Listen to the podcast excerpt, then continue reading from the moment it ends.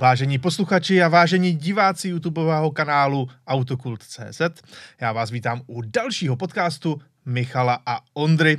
A tento, tentokrát navazujeme pravidelně, protože Michale, ty ano. si dva týdny zpátky bohužel onemocnil, takže nám tam jediné okýnko vypadlo ale to se jednoduše stává a teďka opět navážeme na naše tradiční povídání, dáme si takovou tu tři čtvrtě hodinku toho, co se zajímavého stalo ve světě aut, ale dneska bude hlavním tématem uh, přece jenom výročí. Bude to něco trošku víc historie. Budeme se dívat na auta, která v roce 2023 slaví nějaké kulatiny a bude mm-hmm. to teda spíše z té novodobější historie, nebudeme asi zabíhat do roku třeba 1953, abychom se podívali, které auto má 70. Eh, podíváme se spíše do těch novějších vod. Mm-hmm. Ovšem, Michala, začneme něčím trošku jiným, protože my jsme tady uh, nedávno probírali tak nějak budoucnost, řekněme, spalovacích motorů v Evropě, budoucnost té klasické mobility, jak budou auta vypadat, co od toho máme čekat a dostali jsme v komentářích eh, často trošičku bídu od zarytých eh, elektromobilistů, od odpůrců spalovacích motorů, od odpůrců vodíkové technologie a myslím si, že eh, je to trošku souboj takových nějakých ideologií. My jsme se na to teda snažili dívat malinko z toho hmm, racionálního hmm, hlediska. Hmm. Neza, nezatracovali jsme žádnou z těch technologií, to je potřeba si říci. Ale malinko jsem tam jako cítil, že uh, ti zarytí elektromobilisti baterioví tak jasně. Uh, nevidí úplně rádi, když někdo řekne, že třeba ta jejich technologie nemá vždycky úplně velký smysl eh, pro všechny lidi, pro všechno použití mm-hmm. a to jsme se snažili tím říci, že jednoduše si nemyslíme, že to má tak. svoje místo úplně všude. Já si myslím, že jsme to vzali po všechny a vlastně nastínili jsme tam, jaký by byly možný ty mixy, když to tak řeknu, všech ano. těch pohonů a tak dále. No a teďka právě na to malinko navážeme, Michale. Jenom ještě se vrátím maličko k těm komentářům. A já myslím, že drtivá většina těch komentářů vyjadřovala podporu a my si to strašně vážíme. Eh, Konkrétně, uh, ano, když tam ano, ano. Eh, těch, těch, když to tak řeknu, bigotních komentářů tam bylo minimum, jako elektromobilisticky bateriových. A hrozně jsme tam vážili jednoho konkrétního komentáře, kde se jeden z našich posluchačů, diváků přiznal k tomu, že pracuje v automotivu uh-huh. a právě je přiřazen na projekty těch alternativních pohonů budoucnosti a pochválil tam naši erudici a vlastně jak jsme ten problém pojali, včetně teda podrobného vysvětlení těch eurounijních norem a to si moc vážíme, protože... Je to tak. To je pro nás velké zadosti učinění. Uh, za tento náš fanouškovský projekt, který v podstatě to, co tady děláme, je pro nás vyloženě jako fanouškovská věc, že jo. sami tomu fandíme, jsme rádi, když se s vámi můžeme takhle nějak propojit, mm-hmm. tím podcastem vás třeba něčím obohatit a zároveň i my potom z těch komentářů trošičku čerpáme něco nového, inspiraci, zajímavé informace, které nám tam napíšete, takže děkujeme ano. moc za to. No a teď tady vidíte na fotografii, pokud se tady koukáte na YouTube, eh, že máme tady stavební stroje. Jsou to stavební stroje společnosti JCB a tyto stroje, všechny, které vidíte na fotce, tak mají v sobě vodíkovou technologii. Ano, to je taková uh, krátká zprávička na úvod, kterou jsem tady chtěl vypíchnout, protože si myslím, že i pro naše obecné téma je to zajímavé a hmm. právě to uh, navazuje na tento velmi diskutovaný a sledovaný podcast, na tu epizodu, kterou si tady už uvedl Ondro, hmm. kde, jsme pra, kde jsem právě rozebíral, že uh, do těch celkových nákladů té technologie by vždycky měla být uh, zahrnutá i ta infrastruktura a že tam vidím určité ty uh, vlastně scénáře užití, kde je to nereálné, jako používat tu baterii bateriovou elektromobilitu a JCB uh, eh, stran nejnovějších prohlášení a jednoho velmi zajímavého korporátního videa, tak to v zásadě potvrzuje, protože tato legendární britská značka Lorda Benforda, která vyrábí nakladače, bagry, těžké stavební stroje, transportéry a tak dále, mm-hmm. tak se tam vlastně vyspovídává z jejich celkových budoucích plánů, jak vlastně naložit se všemi těmi normami a tak dále. A dochází k jedinému závěru, že budou používat vodík. Ale jakým způsobem? A to mě poměrně překvapilo, protože jsem si říkal, že i u těch stavebních strojů, byť by to přinášelo obrovskou komplexitu, tak by byla možná ta technologie článku. A JCB objasňuje, že z jejich pozice ne. Že si myslí, že ten článek, který stejně potřebuje tu baterii minimálně na vyrovnávání, Určitě. tak je stále velmi choulostivá věc na ty útrapy, které musí tyhle ty stroje zažívat. A hlavně Veme si to takhle.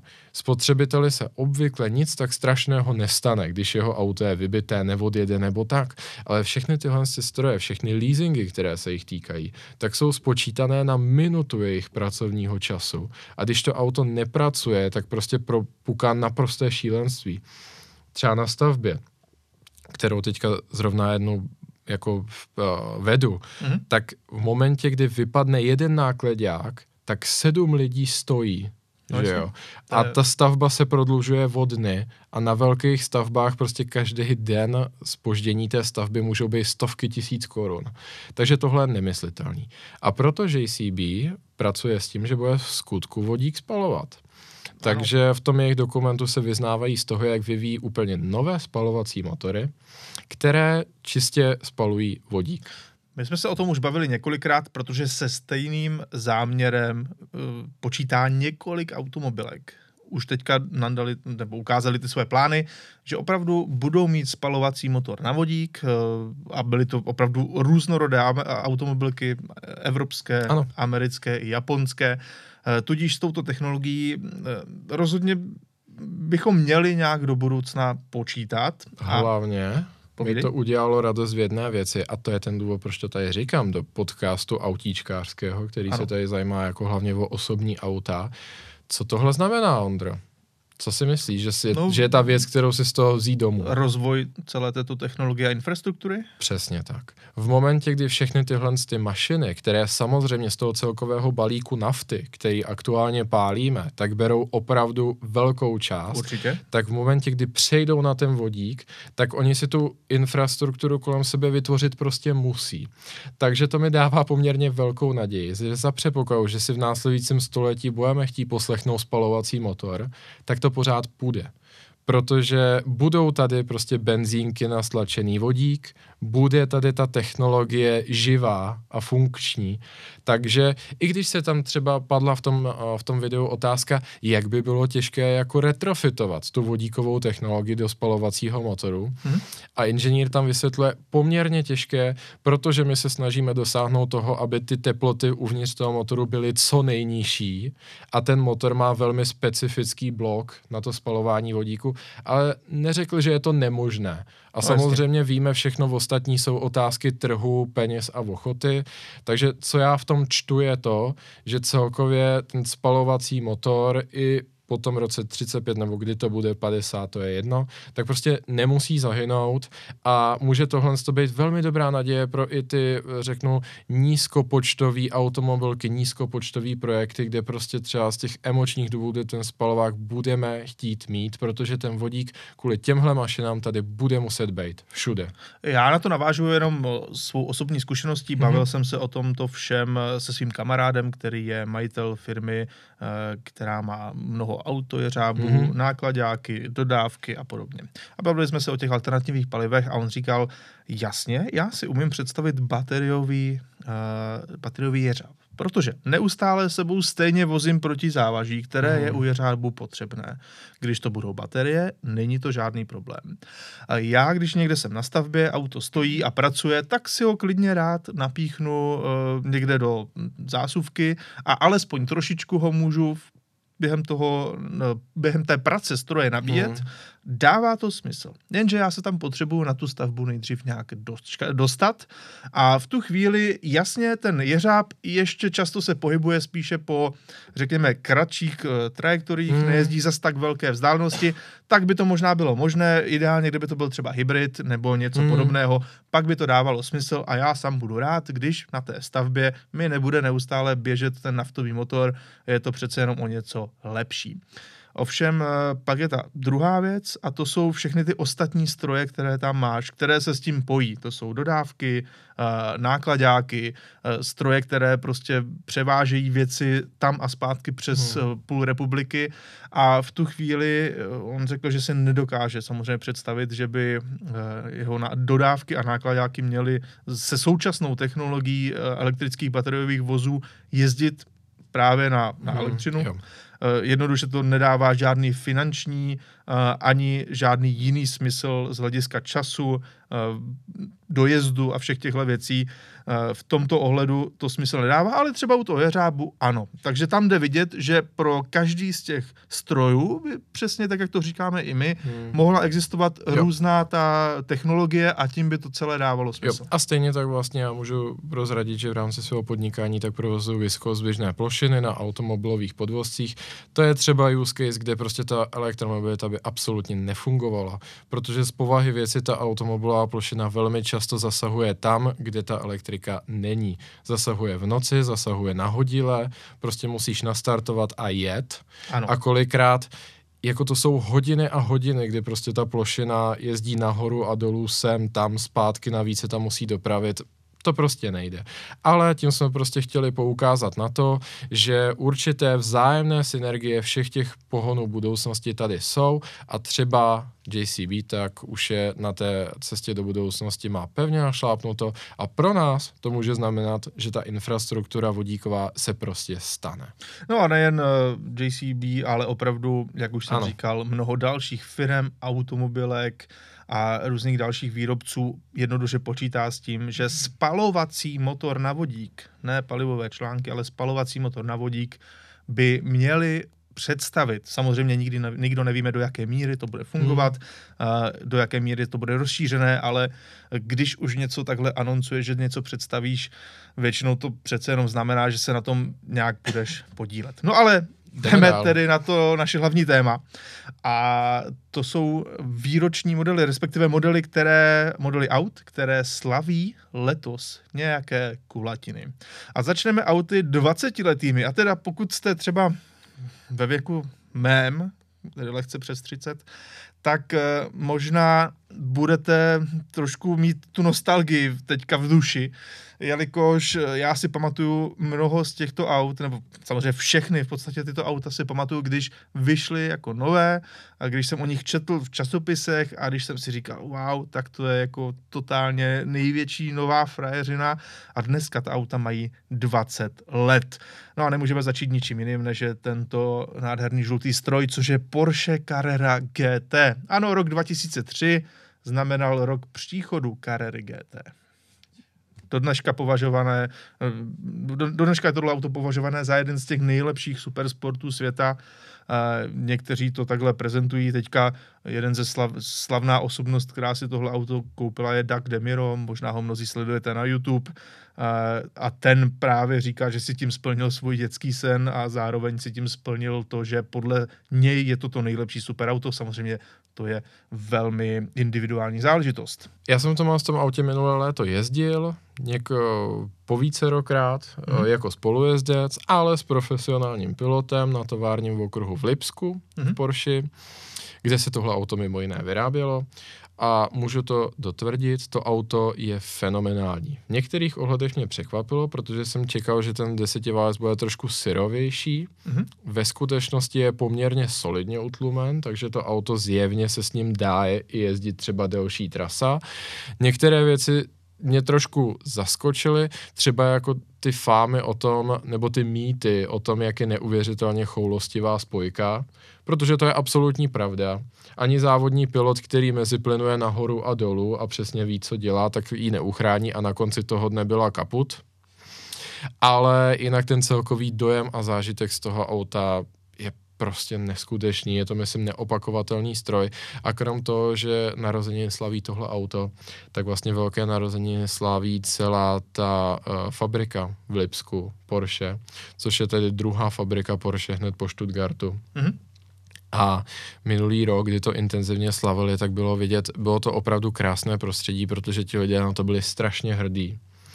A já musím říct, vlastně Carrera GT otvírala ten závod v Lipsku, že ano. A já musím říct, že to nás to bylo až dojemné, protože třeba v tom Stuttgartu a tak dále jsou na to hrdí. Ale tady to mělo ještě takový trošku jiný tempatos v tom ohledu, že na tom Lipsku bylo hodně cítit, že furt měli v živé paměti, že jsou to prostě s prominutím dederoni. A že ta disparita mezi západním a, německy, západním a východním Německem ano. před těmi 20 lety ještě tam pořád byla a ona do určité míry je i dnes. Určitě. Ale tomu regionu ta fabrika dala obrovskou sebedůvěru a sebeúctu, protože je to nádherný areál a z mého pohledu se s tím ten Stuttgart nemůže měřit. Ten Stuttgart má historii a všechno, ale to Lipsko má super moderní tu fabriku, super moderní okruh, mm. zázemí, prostě kousíček od toho je letiště, velká část těch dílů tam i le- létá prostě do té fabriky. Všechno tam běží jako na drátkách a hlavně se tam vyrábí ta auta, která zajišťují životoschopnost Porsche, což je Macan, Panamera, minulosti Cayenne. Takže to si myslím, že je hezké výročí Sakum Prásk. Je to tak. Eh, mimochodem, pokud s těmito auty, které tady dneska představíme, tedy auta 20-30 letá, nebo uh, auta i jinak uh, starší, třeba auta, která slaví čtvrtstoletí, tak pokud jste s nimi měli nějaké vlastní zkušenosti, napište nám to do komentářů. Předpokládám, že s Carrero GT tady úplně mnoho lidí nejezdilo, ale myslím si, že s nějakými dalšími z, těmi aut, z těch aut určitě jste měli zkušenost. A teď třeba přichází moje osobní zkušenost, mm. protože první Pojď. supersport, ve kterém někdy někdo vezl, tak byl právě tento. Fakt? Další 20-letý stroj, Lamborghini Gallardo. Co na to říct? Auto z nové éry Lamborghini. Eh, dá se to tak říct? Já si myslím, že určitě. určitě. Poprvé auto, které bylo v podstatě kompletně dělané pod uh, taktovkou Audi desetiválec, atmosféra, v podstatě ten koncept je tady do dneška s Hurakánem a nutno říci, že Gallardo takhle zpětně, jak když se na to auto podívám, vypadá pořád skvěle vypadá. Naprosto s tím souhlasím. Uh, byl to obrovský vlastně přelom. Mm-hmm. Lamborghini ještě předtím, než ho nabilo Audi, tak si furt s tou myšlenkou hráli, ale neměli na to odvahu, neměli na to inženýry, neměli na to peníze. Přišlo Audi a všechno to nás to změnilo a z toho auta se stal naprosto fenomenální úspěch. Moje oblíbená varianta je teda facelift, který je za mě hmm. takový sweet spot. U tohle z toho auta mi přijdou taková trošku diskutabilní ta přední světla, ale zase na druhou stranu, to je čistě můj subjektivní pohled, ano. ale jako, i jako kus umění a vlastně designový svědek té doby si myslím, že to auto je fenomenální, do dneška velmi oblíbené a určitě velký zářez v celkové automobilové historii, tím spíš v té italské. Naprosto s tebou souhlasím. Auto, které umělo rozdávat emoce. Zároveň to byl takový ten typický Ital, mělo to ten e-gear, samozřejmě pokud jste si nezvolili manuál, mělo to svoje ještě vrtochy, takže přestože to auto bylo už dělané pod taktovkou Audi, tak si myslím, že se z něho vůbec nevytratil ten italský duch, což je dosti důležité. Určitě. Mě. Ale jdeme na další stroj. Opět 20-leté auto. Opět auto, které podle mě na těch 20 let nevypadá velmi moderní stroj se vším všudy, eh, který teda, už jsme se tady o něm bavili, byl hlavně jedním velkým rozkolem. Hmm. A to byl Mercedes hmm. McLaren SLR. V podstatě, shrňme si to, eh, bylo to auto, kde Mercedes řekl, že chce po McLarenu, aby udělal supersport, ale eh, dal mu na to techniku běžného Mercedesu. A ještě na ní trval a ještě na ně trval. A z toho, toho moc nevyklouzí, nevykouzlíš. Nicméně McLaren to nakonec převzal trošku uh, pod svoje křídla a vzniklo z toho auto, které je dneska možná trošku kočkopes, ale o to zajímavější, o to speciálnější vlastně ten výsledek je. Je to přesně tak. V tomhle tom ohledu pro podrobnější analýzu přelistujte pár uh, podcastů dozadu, kde jsem vlastně i citoval Gordona Mariho, který spolu vyvíjel to auto, legendární autor McLarenu F1 a rozebrali jsme to tam vlastně poměrně do detailu, ten rozkol mezi tím, kdy oni vzali a chtěli Gordona Mariho, aby to auto mělo karbonovou vanu a aby bylo radikální a potom sami navrhli takové hlouposti, jako dávat do toho hydrodynamický měnič, jako automatickou převodovku a tak dále. Ale jako svědek té doby je to auto strašně zajímavé, v, v mých očích trošku podceněné. Ano, ano. Určitě. Protože mně se strašně líbí a Jo, ty jo, už je to 20 let, no. No, vůbec na to navíc nevypadá. Podívej se na tu fotku. Za mě je to dost moderní řekl bych, že to je třeba desetileté auto. Jediné vlastně, co tam trošku vypadá, je, že Mercedes tak jako hodně natvrdo svázal tuhle tu dobu s těmi, s těma čtyřma očima vepředu. No, jasně, to mi jasně, jasně říká, že jako to je před rokem 2010, ale, ale jinak čtyři máš kulaté pravdu. světlomety vepředu jsou přece jenom malinko přežitek a ty z téhle fotografie nejdou tolik vidět, ta fotka jak je z boku, tak to přece jenom vypadá uh, jo, malinko moderně. Ale jinak to auto je fenomenální. I třeba tím, jak hodně přistoupili minimalisticky k tomu interiéru a nenabušili to tam displeji, které by jednoznačně prozrazovaly to stáří jako to auto je překrásné za mě. Na rozdíl od toho Garda, které by se dalo říct, že je takový praotec a pilíř té značky, hmm. tak SLR McLaren není pilíř značky, je to spíš právě svědek té rozpadlé aliance S Mercedesu a McLarenu. Mm. V zásadě jakoby nic dalšího na něm nevzniklo, ale o to zajímavější je to kus historie. Je to tak. E, nicméně tohle byl řekněme, rozpad spolupráce dvou automobilek, ale další stroj, který tady máme, tak e, tam naopak se ta spolupráce začala vyvíjet, respektive e, majitel těchto, této značky ji začal pořádně rozvíjet. A to je první Rolls-Royce Phantom. Opět 20-leté auto. Kdo by to byl řekl, Michale? Phantom už má 20 let. Tedy tahle generace Phantomu samozřejmě. A v tomhle ohledu bych řekl, že ten Phantom bude mít určité prvenství v tom ohledu, že od té doby nikdo nic lepšího nevymyslel.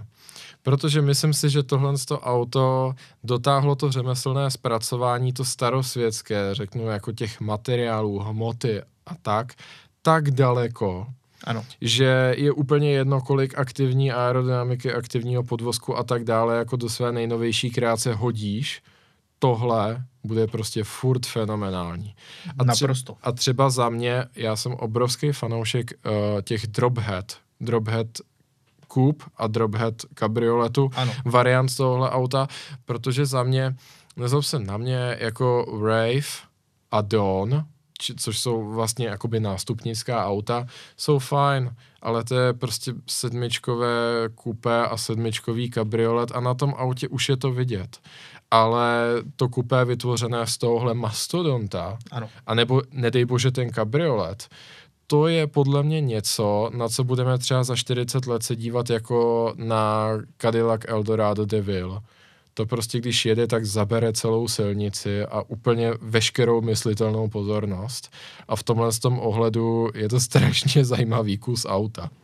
Eh, ano, tohle je auto, které vzniklo jako první stroj ze spolupráce BMW s Rolls-Roycem, respektive kdy BMW koupil Rolls-Royce. A uh, nutno říci teda, já když jsem měl poprvé možnost se setkat s Fantomem, tak mě jednoduše okouzlilo, jak to auto je obrovité, jak je výrazné a opravdu vždycky vidíš, když to někam přijede, že se stala nějaká jako událost, že to auto zaplnilo ten prostor, přesně jak si říkal uh, i s těmi variantami Coupé a Cabrio, protože uh, pak tady máš některé jiné auta, která, jiná auta, která se snaží vypadat jako monumentálně a luxusně, ale nemají toho, ten wow efekt. Když to přijede, nemá to toho ducha, ale přitom to auto není za mě úplně jakoby vulgární.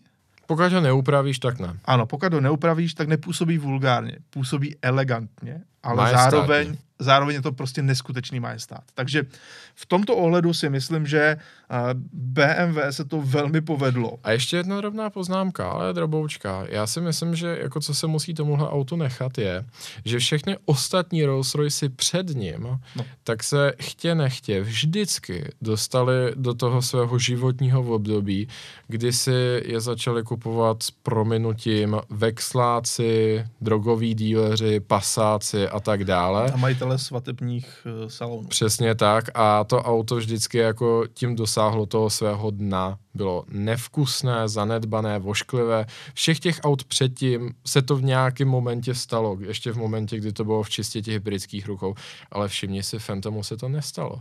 To auto nikdy nebylo vyloženě levný a jakoby odjetý. Mm, to máš pravdu. Ta cena nikdy nešla tak no. nízko, aby si to mohl dovolit i ten, co by si jinak koupil, pff, co já vím. CL500. Třeba. No, jdeme dál. další auto, to už na těch 20 let jsme se malinko shodli, že trošku hmm. vypadá a to je Bentley Continental GT. Uh, opět uh, auto, které započalo tak nějak novou éru značky. Uh, za mě ne tak povedenou, nebo nebyl to tak povedený krok jako právě u Fantomu. Uh, já jsem nikdy nebyl z tohoto modelu úplně nadšený, jel hmm. jsem v něm několikrát, řídil jsem ho a za, jako za mě je to spíš řekněme, jedno z těch horších uh, aut, která jsou považována za drahé a luxusní. To auto je takové rozpačité, tak víme, že pod tou kaslí se nachází Phaeton, což bylo teda jedno opět z duchovních dětí Ferdinanda Pěcha a ten brief nad původní na to auto byl fenomenální. On třeba trval na tom, že to auto bude schopno jet 15 minut v kuse 280 km za hodinu v 50 stupních Celsia. Hmm. Jinými slovy, že projede údolí smrti naplno v zásadě. Jo? A podle těchto z těch měřítek byl Phaeton vyvíjen. Ano. Co je zajímavé je, že Phaeton potom spíš vstoupil do historie jako docela velký krám, takže myslím si, že je to výjimka, která potvrzuje pravidlo, že Ferdinand Pěch na co šáhl, to se mu povedlo tam on ten Phaeton, to úplně nepovedlo. On ten Phaeton byl velmi dobře přijat, když byl nový, hmm. byť tam byl problém, eh, že ti lidi vlastně nechtěli to, co ten Ferdinand Piech s tím autem přinesl. Oni vlastně nechtěli, abys nebyl vidět, abys vypadal, jak když jedeš pasatem, ale přitom si užíval ten luxus. Musíme to upřesnit. Němci to chtěli, protože tohle je základ biznesové německé kultury, a celé, ale celý zbytek světa, který je ano. potřeba, tak to nechtěl. Přesně tak, dobře. Teď jsi to upřesnil naprosto dokonale. A, a druhá věc je, že tam byla, řekněme, malinko problematická spolehlivost, hmm. ale to auto, když bylo nové, tak všichni si chválili, jak je, je perfektně odlučněné, hmm. jak je velmi komfortní, chválili si, jak je vyrobené, co se týče eh, toho nového vozu. Hmm. Nicméně pak to šlo trošku dolů a to Bentley, tam bys čekal, že to bude jezdit líp a to auto nejezdilo podle mě dostatečně dobře. Až ta druhá generace, která je stále na trhu, kde ten, ta podvozková platforma je spíše z Panamery, tak až ta si myslím, že opravdu stojí za to. Mám úplně stejný názor. U toho Bentley, jako i tohle auto bylo velký prodejní úspěch a mhm. vlastně ta záchrana té značky se povedla do puntíku. Je to spíš o tom, že tohle auto neimponuje nám nadšencům. Ale jinak tehda to nadšení kolem toho a kolik slavných a bohatých lidí si to koupilo, bylo jako dost fenomenální. Samozřejmě Paris Hilton v tom jezdila moc ráda. Vlastně všichni fotbalisti, Taky. asi tak. Že... A, ale co si říkal o Phaetonu, že se mu nikdy nepovedlo spadnout cenově tak dolů, aby v něm jezdili kolotočáři, drogoví díleři a, a tak dále, to si hmm. říkal o Fantomu, ano. tak se obávám, že u tohohle auta se to přesně stalo. Přesně, to je pravda. Uh, jdeme dál, 20-letá auta máme za sebou. Jak jste viděli, rok 2003, tak ten patřil luxusním, supersportovním a velmi drahým autům. Tak bylo to předkrizové období, bylo to období optimismu. Ano, je to tak, ale oprav, opravdu v tom roce se představilo mnoho zásadních modelů. A myslím si, že ty čtyři, které jsme vyjmenovali, zásadními modely rozhodně jsou. Jo. Ale pojďme uh, o pět let dozadu, mm-hmm. na tedy auta, které slaví čtvrtstoletí a tady jsem vypíchl jenom jeden model, ale za to si myslím, že velmi zajímavý a přesto je to auto naprosto lidové. A je to Ford Focus první generace proč je tohle auto nějak zajímavé, proč se tady dostalo.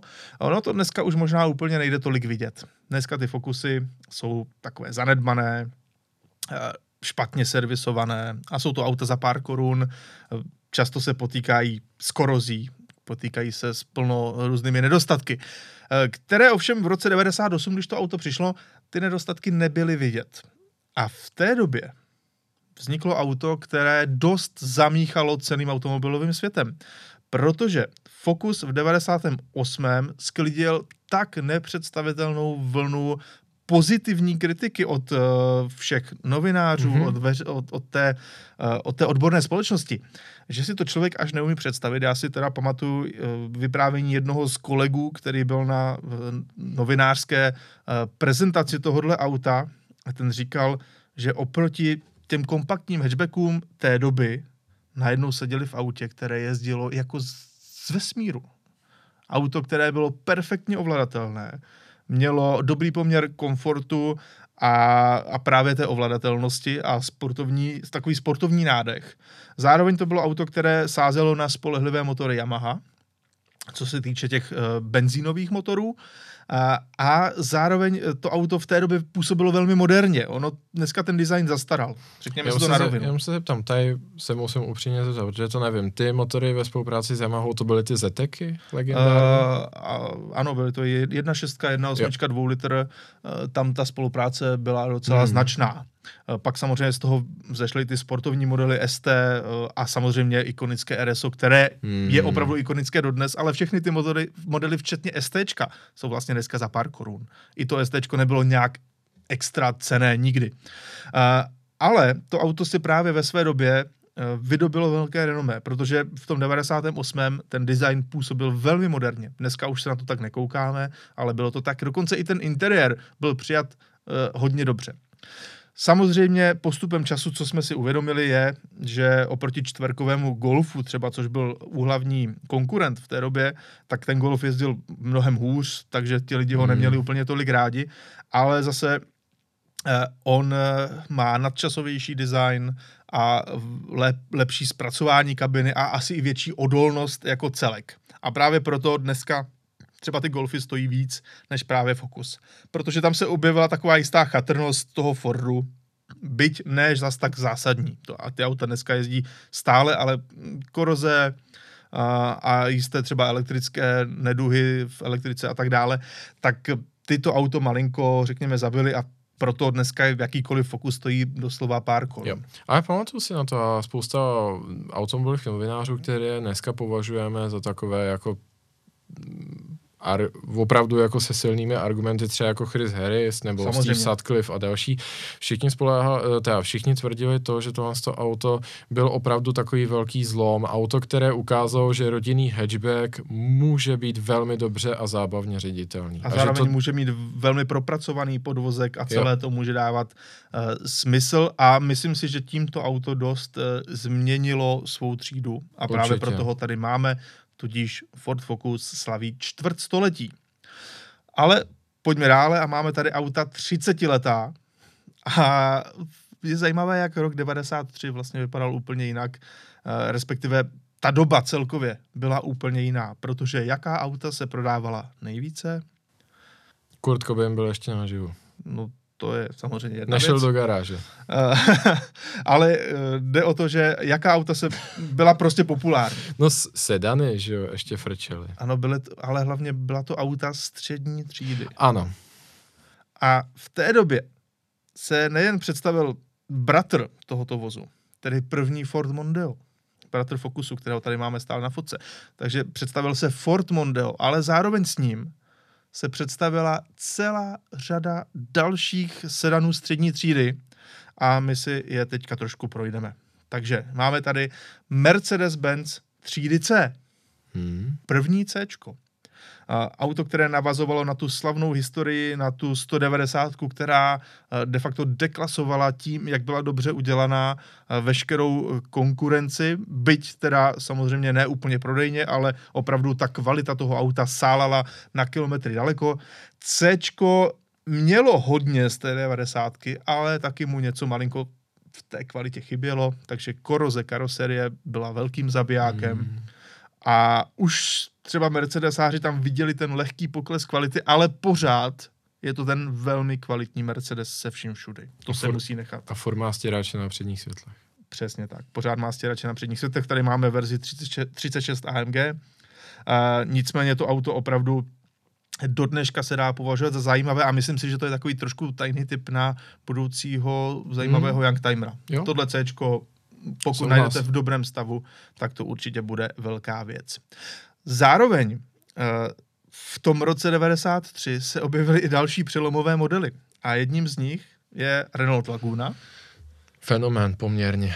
Ano, 90-kový fenomén. Bez, to s, řekl podle mě bez veškeré ironie. Naprosto. Ano, je to tak, protože opravdu tohle auto byl 90-kový uh, fenomén, uh, velmi oblíbený stroj, velmi populární, uh, aerodynamická karoserie, opravdu to bylo auto, na které mnozí lidé do dneška vzpomínají, byť dneska je to de facto bezcený stroj. Ale, ale... ale hlavně je to, něco, jako je to něco, co úplně zmizelo, protože já si vzpomínám, hmm. že právě uh, první Mondio, první Laguna, že jo, uh, nebo třeba vozy. Citroën Xantia, což byl jako jeden z těch lepších Citroenů, tak to byl jedno, tak druhově to bylo to auto, ke kterému spoustu lidí v těch 90. letech a na přelomu milénia aspirovalo. Přálo si to mít, nebo samozřejmě legendární Takový Passáta, byl trend. Že jo? Takový byl trend a ty no malinko no, předbíháš, protože v roce 93 se představil i čtvrtý Passat, čtvrtá jo. generace, která mohla mít nejen VR6 jako tenhle model, který tady máme, ale samozřejmě tam se objevilo to TDIčko. Jasně. Jo? A já jsem chtěl říct, že ten Passat přežil přidal se k tomu Superb a tak dále. Protože ale... tenhle Passat byl z té éry těch extrémně odolných no, Volkswagen. Jasně. Ale třeba co se týče Renaultu, tak mm-hmm. jako mě v tuhle chvíli krom Fluence, který ale není vyloženě střední třída, to je spíše jako... To je nižší střední. To je nižší střední třída, to je dlouhé auto za málo peněz, ale prostě uh, francouzi úplně vyklidili tohle z pole. V hmm. moment dneska, no, byla, když... byla, byl talisman, nutno říct ještě do nedávna. Já vím, ale skoro nikdo ho nechtěl. No to jo, to je pravda. Prostě jako dneska, když potkám uh, Renault nebo Citroën, že jo, ano. tak jsou to prostě malá auta nebo nějaké střední SUVčko a všechno mezi tím ale prostě sedana už nepotkám. Ne, ne, velká auta z Francie nefrčí. To si řekněme na rovinu. Hmm. Ovšem v těch devadesátkách opravdu každý chtěl auto střední třídy a byl to hmm. takový, ta, taková ta zlatá střední cesta, ten, ten sweet spot pro rodinná auta. To, co dneska představují různé Tiguany a podobná SUVčka, jo. tak to byla auta střední třídy, přesně jako je i tenhle Passat, který byť nevydržel na trhu úplně dlouho, poměrně rychle ho nahradila ta ikonická generace B5, která potom do dneška vozí všechny Poláky, uh, tak uh, tohle auto jednoduše už bylo z těch eh, aut, která byla extrémně odolná a proto Passata čtvrté generace dneska ještě stále můžeme potkat. No a samozřejmě, ty už to říkal, ale i Citroën Xantia. A já jsem popravdě auto... nevěděl, že to tam máš. Ano, ano, to je auto z 93. Taky. Hmm? Uh, já teda mimochodem nedávno jsem jezdil Citroenem XM, v hmm. rámci našeho pořadu Automoto Svět, kde uh, díl s tímto vozem ještě uvidíte.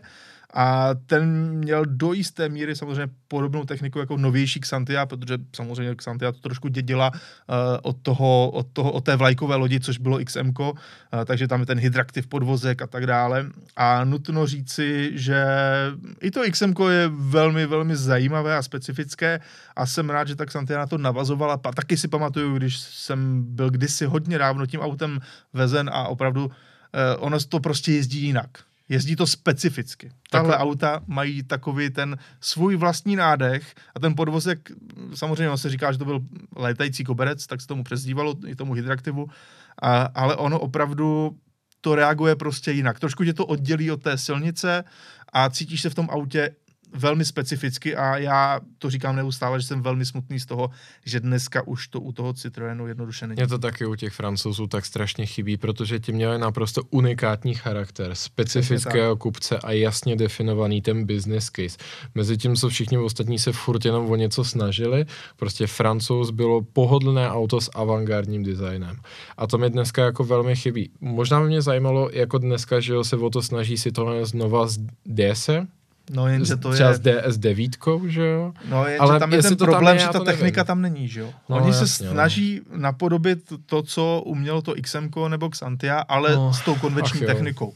To je, to je pro, to je A to prostě nejde. To, ta technika vytvářela ten charakter. No. Tak oni konec konců ten patent, respektive právo na jeho užívání, tak prodali právě Rollsu. Že jo? Neznamená to, že by ho nemohli používat sami ale vlastně. ono je to bohužel drahý, no. no.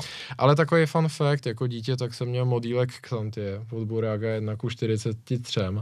a nevím, proč se to auto prostě hrozně líbilo, takže já jsem měl Burago jo. F40, F50, 993, kapovou a Xanty. A Xanty. No to jde vidět, že jsi muž vybraného vkusu. A, a, ale jdeme dále, ještě tady máme jedno francouzské auto a opět je to z těch aut, které byly vidět naprosto všude. Nejen v 90. ale i na přelomu milénia a potom dále, ale dneska už jich tolik není, byť je to jedno z těch odolnějších francouzských mm-hmm. aut, takže stále ho potkáme a to je Peugeot 306. Za mě sportovní verze tohohle auta byla velmi zajímavá. Jo. Dokonce už 306 dělali i ve sportovní naftové verzi, kde to mělo 2.0 HDI a mělo to ten bodykit a, a tu celou karoserii z toho, z té S16 de facto. Mm-hmm. Takže to byl taky takový jistý přelom a nutno říci, že jo, to bylo, to bylo auto, které přece jenom něco znamenalo v tom automobilovém průmyslu a rozhodně bylo velmi populární. Myslím si, že dost možná ještě víc, poměrově ještě víc než dneska 308. To a, určitě.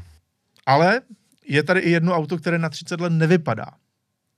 A to je Aston Martin DB7 tohle je DB7 z roku 1993, ale myslím si, že já třeba osobně bych tomu 30 let netypnul. Možná ta kola, která jsou u tohohle auto na fotce, to jsou taková ta veliká aero, aerokola, tak ta trošku připomínají ty 90, mm-hmm. ale jinak, kdyby mi někdo řekl, že to je auto z roku 98, které se představilo v roce 98, klidně mu budu věřit. To auto vypadá nádherně. DB9, kterou považuji za jedno z nejhezčích aut vůbec historie, tak na to nádherně navázala. Ano, to vychází z té DB7. Jo, jako technicky tohle auto není úplně šťastné, mm-hmm. ale co se týče toho designu, tak si myslím, že do dneška je to velmi hezké auto. Uh, jediný problém... Bez sporu. Seděl jsi v tom někdy? Ne, nikdy. Já jsem v tom seděl a měl jsem... Seděl, neseděl. Co mě Chápu. velmi zarazilo je, to auto není malé, ale já jsem se do něj vůbec nemohl vejít. Respektive vůbec jsem do něj nemohl dostat nohy. Mm. Je to zvláštní, ale ten interiér byl vyprojektován, asi jim tam nějak nevycházela trošku ta nárazová struktura, to zavěšení toho motoru a tak dále. A je vidět, že ten motor hrozně moc leze do té kabiny Jasně. a má to tak divně vystrčenou tu palubku a fakt nebylo vůbec kam dát nohy za mě. Mm. To mě trošku zklamalo, i ta sedačka byla ukotvená vysoko, takže neměl jsem kam dát nohy, hlavou jsem brousil strop. Zajímavý je, že má DB9 se tomu jenom designově podobá, ale ona jezdí na úplně jiný platformě. DB9 je platforma VH, ta je čistě estní, tohle mm. to auto je zpřízněný s XKčkem, Jaguarem. Ale paradoxně to, ten úplně ten problém nemá. Ono to paradoxně na té karoserii, když se podíváš třeba na pohled z boku, trošku no je, vidět. No. Ale to tomu nijak neubírá. Ne. Absolutně ne. A poslední z těch 30-letých aut, které tady máme, tak to je Porsche 911 993. V roce 93 se představil poslední vzducháč od Porsche 993. Bylo to auto, které zakončilo jednu éru této značky, protože nejen, že s tím skončilo i to, eh, ten vzduchem chlazený motor, ale zároveň s tím eh, skončil vývoj vozu tak nějak, řekněme, na koleně, nebo to, to bych přehnal, ale výroba auta, která se více podobala ruční výrobě, než té moderní automobilce, tak jak ji známe dodnes, respektive dneska. Je to přesně tak, tohle ten model má velmi zajímavou historii, je to tedy poslední vzduchač a vlastně je to takové Auf Wiedersehen tomu, sta, tomu starému Porsche. Mm-hmm. Uh, nesčetně, já jsem tady rozebíral vlastně, jak to vypadalo historicky, že Porsche bylo v zásadě na mizině, neudržitelné, vypadalo to takřka na krách museli přijít uh, technologové a inženýři z Toyoty, kteří vlastně úplně znovu postavili celý ten výrobní proces a to, že až došlo k tomu zasnoubení té japonské moderní školy, ke které oni se dopracovali během toho extrémního růstu v 90. letech a zároveň nějakého toho tradicionalismu a dobrých nápadů Porsche, tak to stvořilo to moderní Porsche. Ta 993 byla z té doby, kdy oni uh, do té kvality dávali úplně všechno ale prostě vyhazovali v oknem peníze a nebylo to bohužel udržitelné. A konec konců jako jistou absenci business plánu vidíme i v tomhle autě, protože ono se prodávalo pouho pouhé čtyři roky. Hmm. Ale se svým předchůdcem sdílí jenom 20% dílů, což dneska to je prostě finanční sebevražda. To no vůbec jasně. nedává smysl. Nemluvě o tom, že třeba 993 Turbo, která je právem, myslím, extrémně ceněná v tohle z té generaci, tak ta si převzala tu technickou stránku z 959, takže je to jedno z prvních aut s aktivním pohonem 4x4, řiditelným. Ano, je to tak. Eh, takže 993 nám uzavřela jednu kapitolu Porsche a nutno říci, že díky bohu že po ní přišla 996, která se vyráběla úplně jinak a přinesla konečně nějaký zisk, samozřejmě i díky Boxtru.